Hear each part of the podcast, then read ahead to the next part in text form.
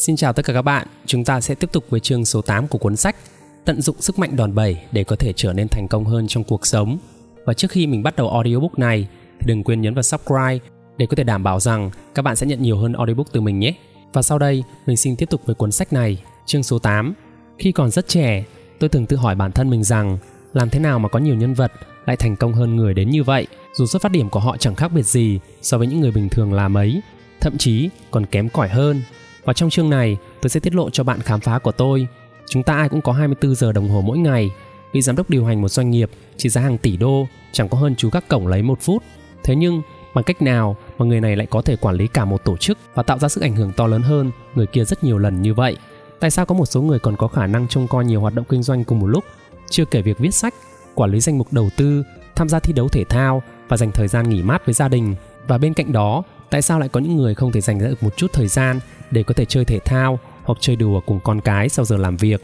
Có bao giờ bạn ngạc nhiên khi thấy rằng một số người chẳng có lấy tấm bằng đại học, cũng chẳng dư giả gì mà vẫn nghĩ ra những ý tưởng đáng kinh ngạc và làm thay đổi cả thế giới như vậy. Nhờ đâu mà những người như Bill Gates hay Steve Jobs lại có thể gây dựng được những doanh nghiệp trị giá hàng tỷ đô trên khắp địa cầu và sáng chế ra những sản phẩm làm thay đổi cuộc đời của nhiều nhiều con người như vậy. Bạn hãy tưởng tượng mà xem nhân loại của chúng ta sẽ như thế nào nếu chúng ta không có những công ty lớn như Microsoft, Google hay Apple. Và nhờ đâu mà họ có thể nắm được bí quyết tạo ra kỳ tích đó?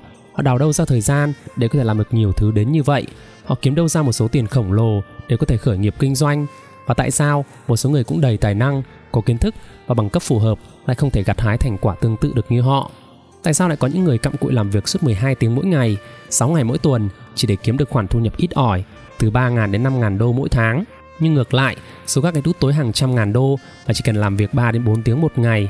Và làm thế nào? Chỉ với vài trăm đô khởi nghiệp, họ bắt nó sinh sôi nảy nở thành hàng triệu đô chỉ sau vài năm. Sức mạnh phi thường khi có thể tận dụng được lực đòn bẩy. Bí quyết nằm ở chỗ, những cá nhân thành công vượt bậc đó hiểu và khai thác triệt để sức mạnh của lực đòn bẩy, trong khi phần đông những người bình thường thì không hề biết đến. Nếu muốn lỗ lực của mình đổ vào mọi lĩnh vực cuộc sống và mang lại kết quả to lớn, bạn cũng phải biết và sử dụng sức mạnh đòn bẩy. Thế theo bạn đòn bẩy là gì? Đòn bẩy đó chính là quá trình nhân thành quả công việc lên gấp nhiều lần một cách thực sự nhẹ nhàng. Hay nói cách khác bạn chỉ bỏ ra chút ít sức lực nhưng kết quả thu lại thì cực kỳ to lớn. Và xét về mặt vật lý đòn bẩy là công cụ sử dụng một điểm tựa phù hợp để nhân độ lớn của lực tác động vào một vật nào đó lên gấp nhiều lần. Khi bạn sử dụng lực đòn bẩy một vật nặng 10 kg thì có thể bật tung một vật khác có trọng lượng 100 kg và Archimedes, nhà vật lý người Hy Lạp đã từng nói rằng hãy cho tôi một đòn bẩy đủ dài và một điểm tựa đủ mạnh, tôi có thể nhấc bổng cả trái đất này lên. Và điểm mấu chốt ở đây là nếu bạn biết tận dụng sức mạnh đòn bẩy thì bạn có thể làm được những việc bình thường nằm ngoài khả năng của chính bạn. Khái niệm này cũng có thể được áp dụng để có thể gặt hái thành công trong hầu hết mọi lĩnh vực cuộc sống. Những người thành công tận dụng được rất nhiều công cụ khác nhau cho phép họ đạt được nhiều thứ hơn hẳn những người bình thường. Họ tận dụng thời gian, tài năng, kinh nghiệm và cả tiền của của người khác nữa. Thứ nhất, đó là tận dụng thời gian của người khác. Nhiều người hỏi rằng bằng cách nào mà một tay tôi có thể điều hành được nhiều công ty trên 7 quốc gia được như vậy, xuất bản một hai cuốn sách mỗi năm và gần như ngày nào cũng diễn thuyết thường xuyên cập nhật thông tin trên blog và mạng xã hội, quản lý các danh mục đầu tư, kinh doanh trên mạng và vẫn có thời giờ chơi gôn, đi chơi cùng bạn bè và gia đình. Và sao anh có nhiều thời gian đến như vậy nhỉ? Họ hay hỏi tôi như vậy. Và bí quyết đó là tôi học cách tận dụng thời gian của người khác. Và nếu bạn thành thạo kỹ năng này, thì bạn cũng có thể làm được mọi thứ bạn muốn, bất kể đó là gì, với cùng quỹ thời gian hiện tại. Và khi mới bung ra làm ăn, tôi đâu biết đến những sức mạnh đòn bẩy, nên tôi tự mình làm mọi thứ. Một mình tôi điều hành công ty đào tạo của riêng mình Tôi phải soạn bản đề xuất kinh doanh gửi đến khách hàng, gọi điện thoại chào hàng, đi giới thiệu sản phẩm, đứng lớp đào tạo, sắp xếp các chuyện hậu cần, chuẩn bị tài liệu đào tạo, các công việc giấy tờ hành chính và cuối cùng đó là quản lý sổ sách kế toán. Bởi quỹ thời gian có hạn nên tôi chỉ có thể tổ chức một lượng khóa học nhất định. Vì vậy, giáo viên tôi giúp được cũng không hề nhiều. Và một tháng thì tôi cũng chỉ có thể tổ chức tối đa 6 khóa học, khoảng 50 học viên một khóa, mỗi người trả tôi 120 đô và vị chi. Và sau một năm thì tôi có thể giúp được tối đa 3.600 học viên và kiếm được khoảng 400 ngàn đô. Và tôi không còn thời gian để có thể mở rộng mạng lưới kinh doanh sang các nước khác, không đi nghỉ mát, cũng không làm gì khác được. Tôi từng nghĩ đến việc thuê người lo việc giấy tờ, hậu cần và kế toán, nhưng thú thực với các bạn, buổi đầu ra làm ăn, tôi tính toán rất chi ly, tôi tự nhủ rằng nếu thuê một trợ lý hành chính thì mình có thể phải trả họ 2.000 đô mỗi tháng. Và nếu mình tự làm thì mình có thể tiết kiệm được ngần ấy tiền. Tôi không ý thức được rằng nếu chuyện gì cũng ôm vào người thì tôi không thể tận dụng được sức mạnh đòn bẩy được. Và sau khi cân nhắc và suy nghĩ về chiến lược kinh doanh, tôi nhận ra rằng mình phải thuê một trợ lý hành chính để có thể phụ tôi sắp xếp hồ sơ, trả lời điện thoại, lo chuyện hậu cần và liên hệ khách hàng và nhiều thứ khác nữa. Tôi sẽ luôn có thêm 5 ngày một tháng để có thể tăng doanh số và đứng lớp nhiều hơn. Khi tuyển được người, tôi tổ chức thêm hai khóa học một tháng và kết quả là doanh thu của tôi tăng thêm lên 48.000 đô một tháng. Và các bạn có thể thấy rằng chỉ với khoản đầu tư 2.000 đô thì tôi có thể thu về khoảng 12.000 đô. Và ngay lập tức tôi tìm thêm nhân viên kế toán và trợ lý kinh doanh để có thể thêm 5 ngày rảnh rang khác và dành toàn bộ thời gian đó để chăm sóc khách hàng hiện tại cũng như tìm thêm khách hàng mới. Và lần này, doanh thu của tôi lại tăng thêm 12.000 đô nữa. Và thừa thắng xong lên, tôi thuê thêm nhân viên gọi điện thoại chào hàng, nhân viên kinh doanh, nhân viên hậu cần, nhân viên trợ giảng. Và chỉ trong một năm, với quyền của tôi là 10 nhân viên, đảm nhiệm phần lớn công việc mà tôi giao xuống. Và nhờ vậy mà tôi dành chọn 100% quỹ thời gian của mình để có thể bành trướng công ty sang các nước khác và tham gia những buổi diễn thuyết quan trọng. Với sự giúp đỡ của đội ngũ nhân viên, cũng như tôi hiện giờ một tháng tổ chức khoảng 20 khóa học và một năm trung bình thu về khoảng 1,5 triệu đô. Và dù tổng cộng tiền lương mỗi năm của tôi phải trả cho các nhân viên của mình là 240.000 đô, thì tôi vẫn lãi 1 triệu 260.000 đô, gấp 3 lần số tiền trước đây tôi kiếm được. Và sau 9 năm mở rộng quy mô và thuê thêm nhân sự, Tập đoàn Giáo dục và Đào tạo Adam Khu và Tập đoàn Giáo dục và Đào tạo Adam Khu hiện có hơn 130 nhân viên, bao gồm hơn 35 chuyên gia đào tạo và tổ chức khóa học cho hơn 80.000 người mỗi năm ở 7 nước trên thế giới. Chúng tôi còn nâng tổng doanh thu hàng năm lên 15 triệu đô. Điều tuyệt vời nhất đó là giờ đây tôi kiếm được rất nhiều tiền và có thể giúp được rất nhiều người mà chẳng mất quá nhiều công sức. Bằng cách tận dụng thời gian của người khác, tôi có thể nhân hiệu quả công việc của mình lên gấp bội phần. Sau đây chúng ta sẽ cùng tìm hiểu về phương pháp tận dụng thời gian của người khác. Nếu là nhân viên làm công ăn lương thì bạn sẽ chẳng có mấy dịp chứng kiến sức mạnh đòn bẩy này. Đó là lý do tại sao những người có nhiều thời gian nhất, nhiều tiền nhất thường mở công ty riêng.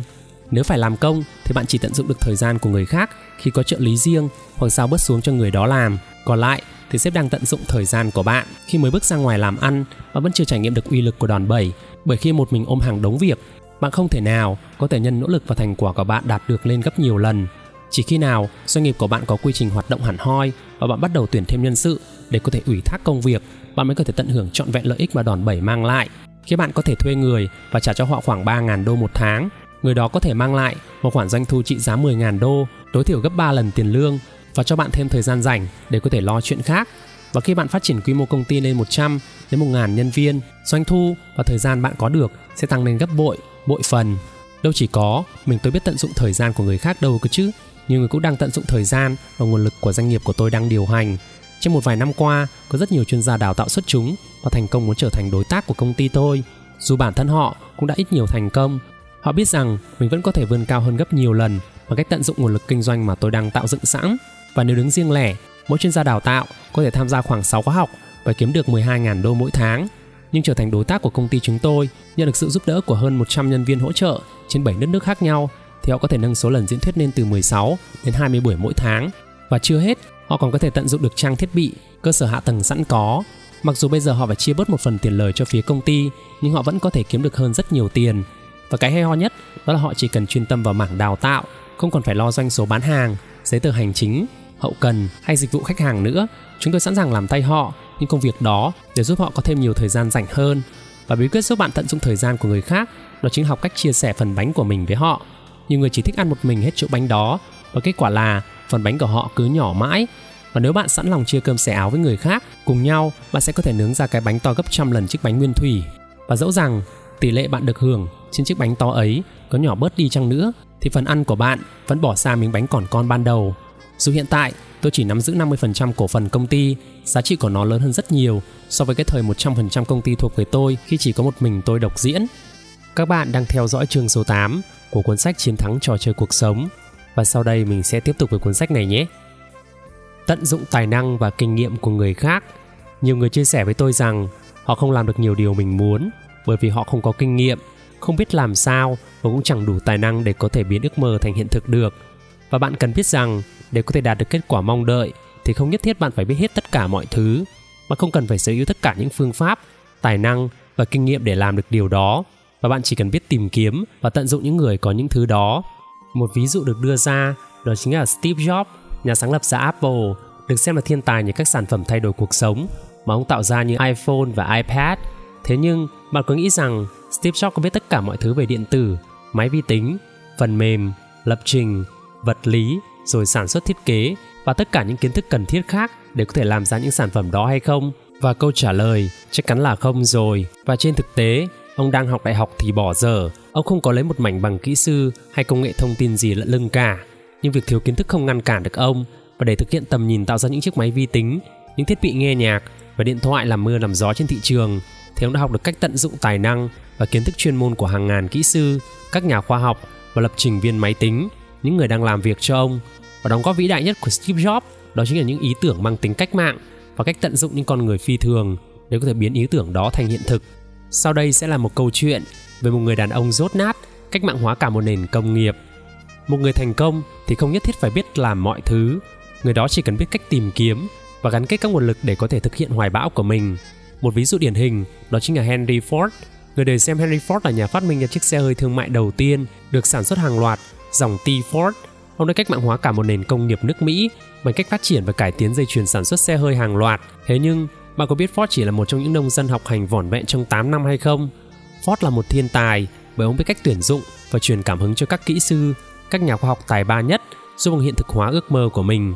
Và Ford cũng muốn làm ra một động cơ có 8 xi lanh gắn liền với nhau trong cùng một khối, không đủ năng lực chuyên môn để có thể tự mình làm điều đó. Ông đã thuê một nhóm chuyên gia, toàn các kỹ sư giỏi nhất thời bấy giờ. Và khi nhóm kỹ sư đó kết luận rằng mô hình máy mà ông nghĩ ra đó chỉ là chuyện hão huyền, ông khích lệ họ biến điều không thể thành có thể.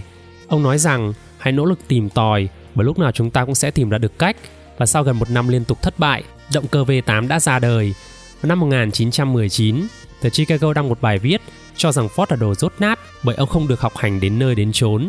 Và Ford đâm lên kiện, đòi tờ báo bồi thường trong một triệu đô và được tòa thụ lý. Và tại phiên xử, luật sư bên bị đặt cho ông hàng loạt câu hỏi liên quan đến kiến thức trong trường và phía bị đơn cười ồ lên khi thấy ông không trả lời được những câu hỏi này và thấy như vậy thì Ford đã đáp lại rằng có thể tôi không biết câu trả lời mà các vị muốn nghe nhưng trên bàn của tôi tôi có một thiết bị với đủ loại nút bấm khác nhau và chỉ cần tôi bấm một nút thì tôi sẽ triệu tập được tất cả những con người ưu việt nhất trong công ty tôi và họ sẽ cho tôi biết đáp án trong vòng vài phút và sau đó thì Ford thắng kiện. Bạn đã bao giờ nghĩ tới rằng tại sao bạn phải cố lấy bằng tiến sĩ trong khi bạn có thể tận dụng các tiến sĩ hay chưa? Vào năm 2004, tôi luôn ước mơ thành lập một trung tâm đào tạo riêng để có thể giúp các em học sinh đạt điểm cao trong các kỳ thi tiếng Anh và môn toán. Và vấn đề mà rất nhiều trung tâm bồi dưỡng dạy thêm khác mắc phải đó là giáo viên giảng bài nhàm chán, tẻ nhạt, cộng thêm với giáo án không phù hợp đã dẫn đến kết quả học tập chẳng đi đến đâu cả. Và dù nung nấu trong lòng khao khát này thì tôi lại không đủ bằng cấp hoặc kinh nghiệm đứng lớp để có thể nên nội dung đào tạo. Và cũng có người khuyên tôi rằng nên lấy bằng tiến sĩ trước khi theo đuổi mục tiêu đó. Nhưng tôi nghĩ rằng sao mình phải mất công học cả mấy năm để có thể chỉ lấy một cái bằng tiến sĩ nhỉ? Trong khi mình thừa khả năng tận dụng một người đã có sẵn bằng tiến sĩ và nhiều năm kinh nghiệm giảng dạy. Và thế là tôi đi tìm những người có bằng cấp cao và năng lực chuyên môn để có thể soạn giáo án cho hai môn toán và tiếng Anh. Và sau một năm tìm kiếm, tôi đã biết đến tiến sĩ Peter Yan, người có trên 20 năm dạy toán và là tác giả của rất nhiều quyển sách hướng dẫn giải toán. Tôi còn quen với tiến sĩ Cha Men Yi, tác giả của một trong những bộ sách dạy tiếng Anh bán chạy nhất và hiện đang là một giảng viên tên tuổi của trường cao đẳng NIE. Tôi tiếp tục thuyết phục họ phát triển nội dung, đồng thời tuyển chọn và huấn luyện đội ngũ giáo viên chuyên ngành Anh ngữ và toán cho trung tâm của tôi. Và đổi lại, hai vị tiến sĩ sẽ nhận được một phần lợi nhuận của kinh doanh. Do không có thời gian để tự mình điều hành trung tâm, tôi đã mời một người bạn, đó chính là anh Fred Chan vào vị trí giám đốc điều hành. Và sau 7 năm đi vào hoạt động, Adamku Learning Center đã có 7 chi nhánh tại Singapore và Indonesia với hàng trăm học sinh theo học. Chúng tôi cũng đã giúp cho các học sinh của tôi đạt điểm số cao nhất trong các kỳ thi tốt nghiệp cấp 1 và cấp 2 và chính nhờ sức mạnh đòn bẩy như vậy mà tôi có thể xây dựng thành công trung tâm bồi dưỡng kiến thức bất chấp thời gian hạn hẹp, không bằng cấp và kinh nghiệm giảng dạy. Và nếu tôi làm được thì bạn cũng làm được. Lực đòn bẩy có lợi cho cả đôi bên. Trước khi tôi tận dụng tài năng và kinh nghiệm của hai vị giảng viên thì ngược lại, nhờ hợp tác với tôi mà năng lực chuyên môn của họ được tạo sức ảnh hưởng trên diện rộng. Ví dụ, khi tiến sĩ Pidayan còn làm gia sư, mỗi năm ông chỉ rút một số lượng học sinh nhất định, mặc dù phương pháp dạy toán của ông còn hay đến nỗi bất kỳ học sinh nào cũng có thể xử lý mọi đề toán chỉ sau 5 bước phân tích, nhưng chỉ có vài học sinh may mắn có cơ hội nắm được phương pháp hiệu quả này. Và cho đến khi làm việc với tôi thì tiến sĩ Yan có cơ hội lan tỏa giá trị của mình đến hàng trăm học sinh khác trên toàn khu vực và cũng nhờ tận dụng thương hiệu doanh nghiệp của Adam Khu, ông có thể giảm giờ làm việc và có thể tăng thu nhập và giúp đỡ được nhiều học sinh hơn. Và như bạn có thể thấy, tận dụng sức mạnh đòn bẩy có thể mang lại nhiều lợi ích cho tất cả các bên tham gia, mọi người cùng có lợi. Và để phát huy sức mạnh của phương pháp này thì bạn cần rèn luyện kỹ năng tìm đúng người và giao đúng việc và có khả năng truyền cảm hứng cho những nhân vật tài năng xuất chúng nhất. Và quả thật, tôi luôn cho rằng một người thành công là người biết tuyển dụng và hợp tác với những người thông minh và tài giỏi hơn họ rất nhiều. Và nếu bạn lặng lẽ làm việc một mình hoặc tuyển dụng những người kém cỏi hơn bạn thì bạn sẽ chẳng bao giờ phát huy tối đa tiềm năng của bản thân bạn được. Bạn có thể tận dụng tài năng của người khác, không chỉ là thành lập doanh nghiệp, thuê mướn nhân công và có rất nhiều cách khác nhau. Ví dụ, tôi có 3 trang web bán hàng có thể mang lại lợi nhuận vài ngàn đô mỗi tháng. Và tôi lập ra các trang web này bằng cách như thế nào? Đương nhiên là tôi không làm nổi. Tất cả là do một học viên của tôi đảm trách. Anh ấy tên là Adam Gong và chính anh ấy đã tham dự khóa học làm giàu của tôi năm 2007 và có thể học được tất cả những gì tôi chia sẻ về cách làm giàu nhờ sức mạnh đòn bẩy. Và anh nhìn thấy cơ hội trước mắt và đề xuất hợp tác kinh doanh với tôi bởi chuyên ngành của anh đó là tiếp thị trên mạng internet và anh có thể chuyển tất cả những sách in và giáo trình của tôi thành ebook và mp3 và chào bán chúng trên mạng. Anh sẽ lo hết mọi việc và chúng tôi có thể chia nhau phần lợi nhuận. Và khi ấy, tôi chẳng biết lập trang web là gì cả, cũng chẳng có thời gian đâu mà học, nên tôi đồng ý để anh có thể triển khai những ý tưởng như vậy. Và chỉ trong vòng 2 tuần sau khi trang web đầu tiên ra đời, Adam Wang đã giúp tôi thu về 9.000 đô và trong vòng 30 ngày tiếp theo, anh đã giúp tôi nâng con số lên 21.000 đô. Cả hai chúng tôi đều dùng dình tiền bạc hơn từ thương vụ đó. Và tôi tận dụng chuyên môn của anh ấy để tiếp thị trên mạng Internet, còn anh ấy tận dụng thương hiệu, tên tuổi và các sản phẩm của tôi nữa. Và vì vậy, bạn hãy nghĩ đến tất cả những cách giúp bạn có thể tận dụng trí tuệ, kỹ năng và năng lực chuyên môn của người khác.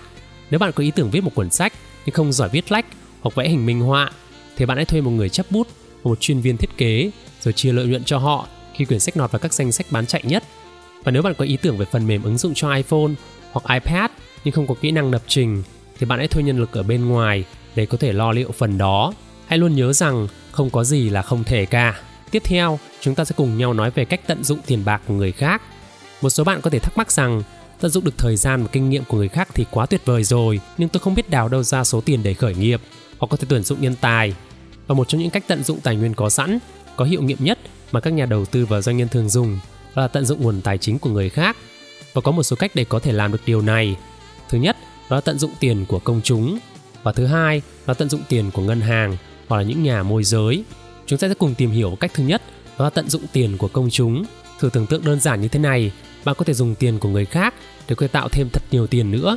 Các doanh nhân thường xuyên dùng cách này thông qua việc nhượng quyền thương hiệu hoặc niêm yết trên sàn chứng khoán.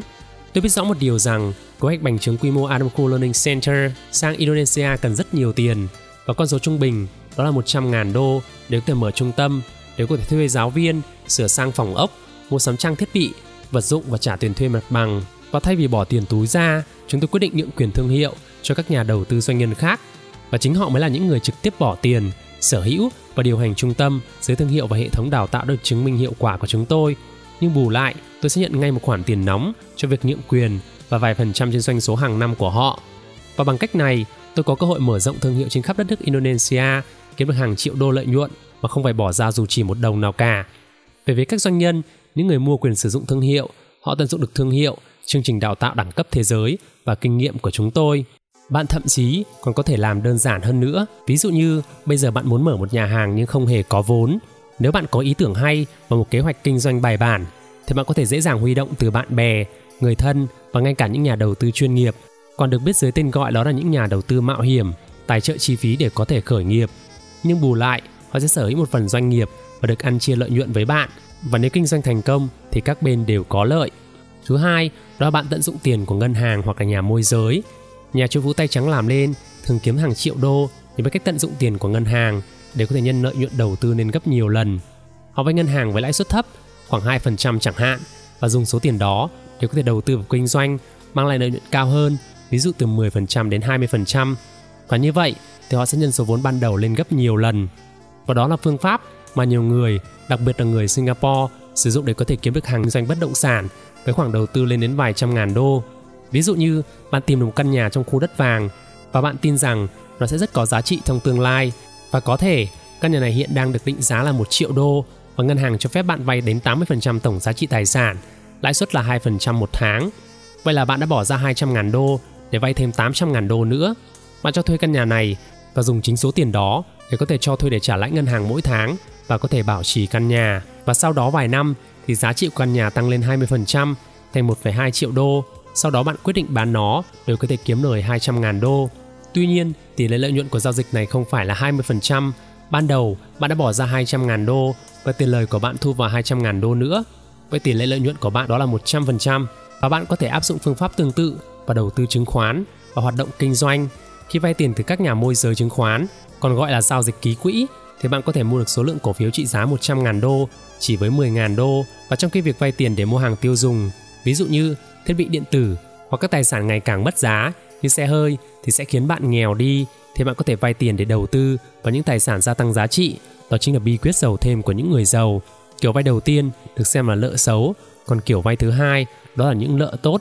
Và lưu ý rằng vay tiền đầu tư cũng có thể dẫn đến cháy túi nếu bạn đầu tư sai lầm vào những cổ phiếu, bất động sản hoặc các danh mục đầu tư khác.